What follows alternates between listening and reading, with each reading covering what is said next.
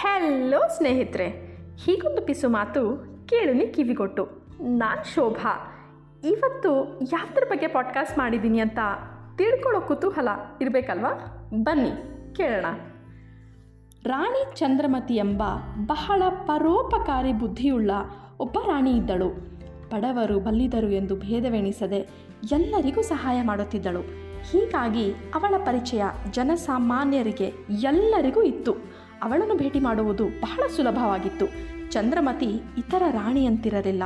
ರಾಜ ಚಂದ್ರವರ್ಮನೂ ಸಹ ಅವಳ ಬಗ್ಗೆ ಅಭಿಮಾನ ಪಡುತ್ತಿದ್ದ. ಇಂಥ ಚಂದ್ರಮತಿಗೆ ಒಂದು ದಿನ ಕಾಯಿಲೆ ಉಂಟಾಯಿತು. ಅವಳೆಂದೂ ಮಳಗಿದವಳಲ್ಲ ರಾಣಿಗೆ ಕಾಯಿಲೆಯಿಂದ ಕೂಡ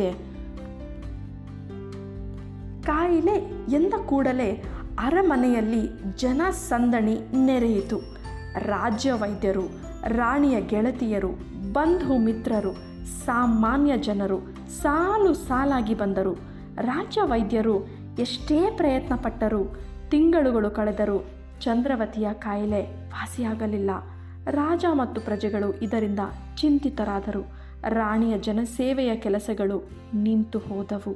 ಅಷ್ಟರಲ್ಲಿ ಹಿಮಾಲಯದಿಂದ ಸಿದ್ಧೌಷಧಿಯನ್ನು ತಿಳಿದ ಸನ್ಯಾಸಿಯೊಬ್ಬರು ಬಂದಿದ್ದಾರಂತೆ. ಊರ ಹೊರಗಿನ ಮಾವಿನ ತೋಪಿನಲ್ಲಿ ಬೀಡು ಬಿಟ್ಟಿದ್ದಾರಂತೆ. ಅವರ ಬಳಿ ಇರುವ ಔಷಧಿಯಿಂದ ಎಂತಹ ಕಾಯಿಲೆಯನ್ನು ಗುಣಪಡಿಸಬಹುದಂತೆ ಎಂಬ ಸುದ್ದಿಯೊಂದು ರಾಜಧಾನಿಯಲ್ಲಿ ಹಬ್ಬಿತು. ರಾಜ ಚಂದ್ರವರ್ಮನಿಗೆ ತುಂಬ ಸಂತೋಷವಾಗಿ ಆ ಸನ್ಯಾಸಿಯನ್ನು ಕಂಡರು. ಮಹಾತ್ಮರೇ, ಎಷ್ಟೇ ಹಣ ಖರ್ಚಾದರೂ ಚಿಂತೆ ಇಲ್ಲ. ತಾವು ದಯವಿಟ್ಟು ಮಹಾರಾಣಿಯನ್ನು ಗುಣಪಡಿಸಬೇಕು ಎಂದು ಬೇಡಿಕೊಂಡ. ಅದಕ್ಕೆ ಸನ್ಯಾಸಿಯು, ರಾಜ, ನಾನು ಹಣದ ಆಸೆಯಿಂದ ಔಷಧಿ ಕೊಡುವುದಿಲ್ಲ. ರೋಗಿಯು ಗುಣಮುಖನಾಗಲೇ ಬೇಕೆಂದೇ ನನ್ನ ಉದ್ದೇಶ. ಆ ರೋಗಿ, ರಾಣಿಯೇ ಇರಲಿ, ಬಡ ಕೂಲಿಕಾರನೇ ಇರಲಿ ಎಂದ ಸನ್ಯಾಸಿ.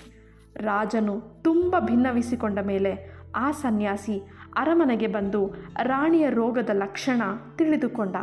ಆಮೇಲೆ ಸ್ವಲ್ಪ ಹೊತ್ತು ಮೌನವಾಗಿ ಆಲೋಚಿಸಿ ರಾಜನನ್ನು ಕುರಿತು, ರಾಣಿಗೆ ಹದಿನೈದು ದಿನ ಔಷಧಿ ಕೊಡುತ್ತೇನೆ, ಆದರೆ ಒಂದು ಕರಾರು. ರಾಣಿಯನ್ನು ಭೇಟಿ ಮಾಡಲು ಬರುವ ಜನರಲ್ಲಿ ಜೀವನದಲ್ಲಿ ಯಾರೊಂದು, ಯಾವುದೇ ಒಂದು ತಪ್ಪನ್ನು ಮಾಡಿರಬಾರದು. ಅಂದರೆ ಮಾತ್ರ ಆ ಔಷಧಿ ನಾಟುತ್ತದೆ ಎಂದು ಹೇಳಿದ. ಅಕಸ್ಮಾತ್ ಅದರಲ್ಲಿ ಏನೇ ತಪ್ಪಾದರೂ ಔಷಧಿ ನಾಟುವುದಿಲ್ಲ, ರಾಣಿ ಬದುಕುವುದಿಲ್ಲ ಎಂದು ಹೇಳಿದ ಸನ್ಯಾಸಿ. ರಾಜನಿಗೆ ಈ ವಿಚಿತ್ರ ಕರಾರಿನಿಂದ ಗಾಬರಿಯಾಯಿತು. ಅದನ್ನು ಪಾಲಿಸದೇ ಇದ್ದರೆ ಬೇರೆ ದಾರಿಯೇ ಇರಲಿಲ್ಲ. ರಾಣಿ ದಿನ ದಿನಕ್ಕೂ ಸೊರಗುತ್ತಿದ್ದಳು. ಅದಕ್ಕೆ ರಾಜ ವಿಧಿ ಇಲ್ಲದೆ ಆ ಕರಾರಿಗೆ ಒಪ್ಪಿಕೊಂಡ. ಮರುದಿನದಿಂದ ಚಿಕಿತ್ಸೆ ಆರಂಭವಾಯಿತು. ರಾಣಿಗೆ ಆಹಾರ ತರುವ ದಾಸಿ ತನ್ನ ಜೀವನದಲ್ಲಿ ಮಾಡಿದ ಬಹಳಷ್ಟು ತಪ್ಪುಗಳನ್ನು ಜ್ಞಾಪಿಸಿಕೊಂಡಳು.